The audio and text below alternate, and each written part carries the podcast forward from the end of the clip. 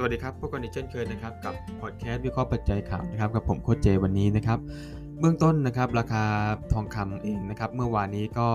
ปิดปรับตัวนะครับเพิ่มขึ้นที่ 2.90 ดอลลาร์ต่อออนนะครับซึ่งนะครับก็ในระหว่างวันเนี่ยราคาทองคำทะยานขึ้นโดยได้รับปัจจัยหนุนนะครับจากอัตราผลตอบแทนพันธบัตรรัฐบาลนะครับอายุ 10 ปีนะครับของอเมริกานะฮะที่ปรับตัวร่วงลงต่อเนื่องแต่ระดับที่ 1.509%นะครับซึ่งก็เป็นระดับต่ำสุดนับตั้งแต่วันที่ 6 ตุลาคมที่ผ่านมานะครับก็ สาเหตุเนื่องมาจากนะครับความวิตกว่าธนาคารกลางสหรัฐหรือว่าเฟดเนี่ยอาจจะดำเนินนโยบายผิดพลาดนะครับหรือว่า policy error ทั้งในแง่ที่ว่าเฟดนะครับอาจจะขึ้นดอกเบี้ยช้าไป หรืออาจจะขึ้นดอกเบี้ยมากและเร็วเกินไปนะครับ ซึ่งตรงนี้ก็จะส่งผลให้การเติบโตทางเศรษฐกิจในระยะยาวชะลอตัวลงนะครับ ซึ่งการร่วงลงของบอลยิวนะครับ ก็ได้หนุนทองคำในฐานะที่เป็นสินทรัพย์ที่ไม่ได้ให้ผลตอบแทนในรูปของดอกเบี้ยนะครับ พร้อมกับกดดันดัชนีดอลลาร์นะครับให้ร่วงลงแตะระดับต่ำสุดในรอบ 10 วันนะครับตรงนี้เนี่ยก็จะเป็นปัจจัยหนุนราคาทองคำนะครับให้ปรับตัวขึ้นได้อย่างต่อเนื่องนะครับสูงสุดในรอบ 1 เดือนนะครับบริเวณ 1,800 US dollar ต่อออนซ์นะครับอย่างไรอย่างไรก็ดีนะครับการปรับตัวขึ้นของราคาทองคำก็เป็นไปอย่างค่อนข้างจำกัดเมื่อคืนนี้นะครับ เนื่องจากราคาอยู่ในภาวะซื้อมากเกินไปหรือว่าโอเวอร์บอทนั่นเองนะครับ ประกอบกับดัชนีดอลลาร์ฟื้นตัวเล็กน้อยนะครับนะฟื้นตัวลดช่วงติดลบจากกระทรวงแรงงานสหรัฐเปิดเผยตัวเลขผู้ยื่นขอรับสวัสดิการว่างงาน ครั้งแรกนะครับลดลงเกินคาดสู่ระดับที่ 293,000 รายในสัปดาห์ที่แล้วนะครับก็โดยต่ำกว่าระดับที่ 300,000 รายเป็นครั้งแรกนับตั้งแต่เดือนมีนาคม 2020 นะครับขณะที่เจ้าหน้าที่เฟดหลายรายนะครับ อาทินายเจมส์ บุลลาร์ดเนี่ยประธานเฟดเซนต์หลุยส์นะครับแล้วก็นายแพทริกฮาร์เกอร์นะครับประธานเฟดฟิลาเดลเฟีย แล้วก็นางแมรี่เดลี่นะครับประธานเฟดซานฟรานซิสโกเองนะครับต่างก็ออกมายืนยันสอดคล้องกันว่า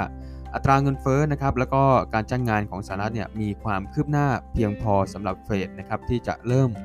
ปรับลดวงเงิน QE ในการประชุมครั้งหน้านะครับก็ประมาณวันที่ 2 ถึงวันที่ 3 พฤศจิกายนนะครับซึ่งก็ตรงนี้นะครับก็จึงถือว่าเป็นปัจจัยที่ น่าจะสร้างนะครับความกดดัน แล้วก็สกัดช่วงบวกของราคาทองคำเอาไว้ในช่วงปลายเดือนนี้นะครับ ก็ในฝั่งของกองทุน SPDR นะครับก็ถือครองทองคำไม่เปลี่ยนแปลงนะครับสำหรับวันนี้ติดตามการเปิดเผยยอดค้าปลีกแล้วก็ดัชนีภาคการผลิตนะครับของอเมริกาเป็นหลักช่วงเวลาประมาณ1ทุ่มครึ่งนะครับตามเวลาประเทศไทยสำหรับแนวโน้มราคาทองคำวันนี้นะครับหลังจากมีแรงซื้อมากเกินไป แล้วก็มีปัจจัยข่าวสกัดช่วงบวกของราคาทองคำก็มีโอกาสที่จะรีบาวลงมาในช่วงสั้นๆนะครับเบื้องต้นหากราคา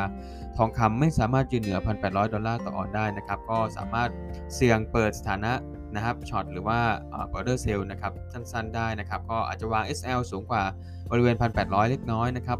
1,801 1,802 บริเวณนั้นนะครับก็สำหรับเพื่อนๆที่ยอมรับความเสี่ยงได้นะครับก็บริหารพอร์ตให้ดีด้วยนะครับห้าม overtrade นะครับแล้วก็อยู่ในกรอบนะครับศึกษาข้อมูลการลงทุนก่อนเทรดด้วยนะครับสำหรับการปิดสถานะ sell นะทำกำไรเนี่ยนะครับก็อาจจะดูแถวๆ1,700 73 นะครับ ซึ่งตรงนั้นก็จะเป็นบริเวณ Fibo 50 นะครับ หรือว่าเป็นจุดพักตัวของกราฟนะครับ ก่อนที่จะปรับฐานแล้วก็ปรับตัวขึ้นต่อ ตรงนี้นะครับ หากสามารถ breakout 1,770 ลงไปได้นะครับ ต้องบอกว่ากราฟราคาทองคำมีโอกาสปรับตัวลงต่อเนื่อง ทั้งนี้นะครับ ควรจะติดตามปัจจัยข่าวในช่วงเย็นนี้กันด้วยนะครับ เพื่อความปลอดภัยนะครับสำหรับวันนี้อาจจะเน้นไปที่การการ short นะครับหลังมีแรงซื้อมากเกินไปเป็นหลักนะครับ แล้วก็ค่อยหาจังหวะ follow buy ทีนึง เมื่อกราฟลงมาบริเวณโซน